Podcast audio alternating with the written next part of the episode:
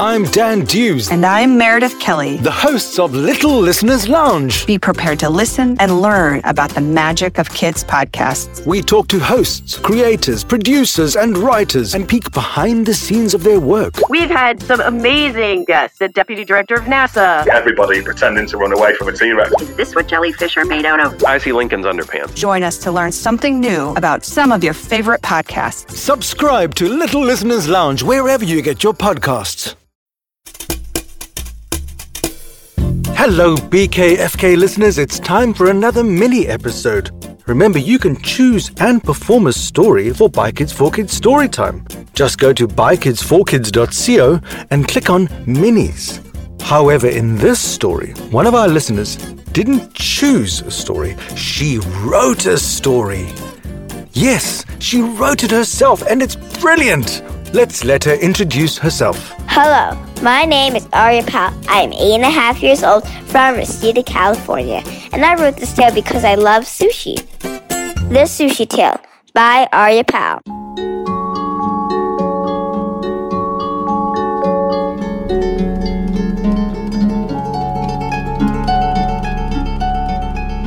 Long ago in Japan, when sushi could talk, there were two pieces of sushi, tuna and salmon who were best friends.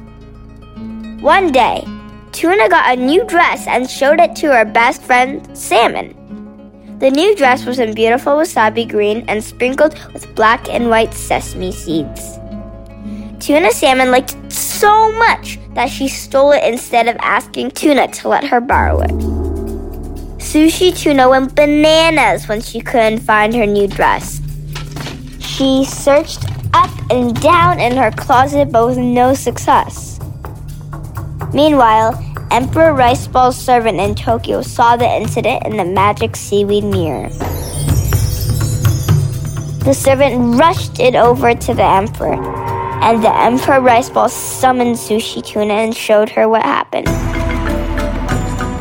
Sushi Tuna couldn't believe it. She went to the soy sauce pond of truth looking for answers. The magical pond said it was true. Sushi Tuna was very sad and angry. She walked to Sushi Salmon's house and brought her to the palace for justice. The Emperor Rice Ball told Sushi Salmon, You will be punished for stealing from your best friend. You will now become seared salmon. The Emperor waved his chopstick staff and turned Sushi Salmon into seared salmon. And from that day on, salmon never lied again. And that's how seared salmon was made. The end. The moral of the story is to never lie or steal. Thank you for listening, and I hope you enjoyed this story as much as I enjoyed telling it to you guys.